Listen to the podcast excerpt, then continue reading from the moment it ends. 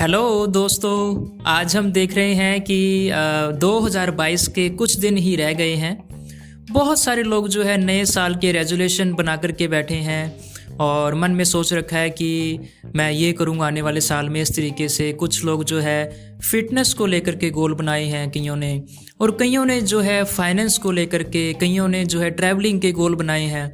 सो बहुत सारे लोग जो हैं अलग अलग गोल बना करके बैठे हैं। सो दोस्तों, इसी चीज़ को लेकर के जो है ना 2006 के अंदर यूएस से टुडे ने एक स्टडी किया और स्टडी में उन्होंने क्या किया? लोगों को दो कैटेगरी में डिवाइड कर दिया। अब पहली कैटेगरी ये थी कि लोगों ने माइंड में सोचा ड्रीम के बारे में गोल के बारे में बट उनकी पेपर प्लानिंग नहीं की। दूसरी कैटेगरी में उन्होंने उन लोगों को रखा जिन्होंने गोल के बारे में सोचा ड्रीम के बारे में सोचा और उसकी पेपर प्लानिंग भी की। अब ये हो गया।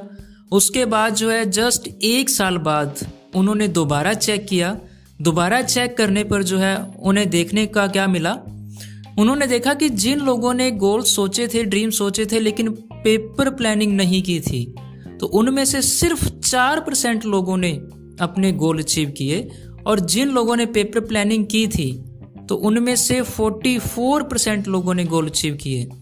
सो दोस्तों, ये शो करता है कि अब हम जो भी रेजोल्यूशन लेने जा रहे हैं न्यू ईयर के गोल बनाए हैं या हमारे मन में कुछ ड्रीम होते हैं और हम सोचते हैं चलो इस साल पूरे नहीं हो पाए तो नेक्स्ट ईयर जो करेंगे। सो so, दोस्तों उसके लिए आप प्रॉपर प्लानिंग करें पेपर प्लानिंग करें उसकी कि आपको कौन सी असेंशियल ऐसी टिप्स या ऐसे पर्सनस की ज़रूरत रहेगी आपके गोल अचीव करने के लिए। कौन से वो माध्यम होंगे? पिछली बार अगर आपने ये सेम गोल बनाया था और उसको अचीव नहीं कर पाए फेल हो गए तो ऐसी कौन सी वजह थी जो आपको उसको अचीव करने के लिए रोक रही थी? आपकी वीकनेस क्या है? आपकी स्ट्रेंथ क्या है?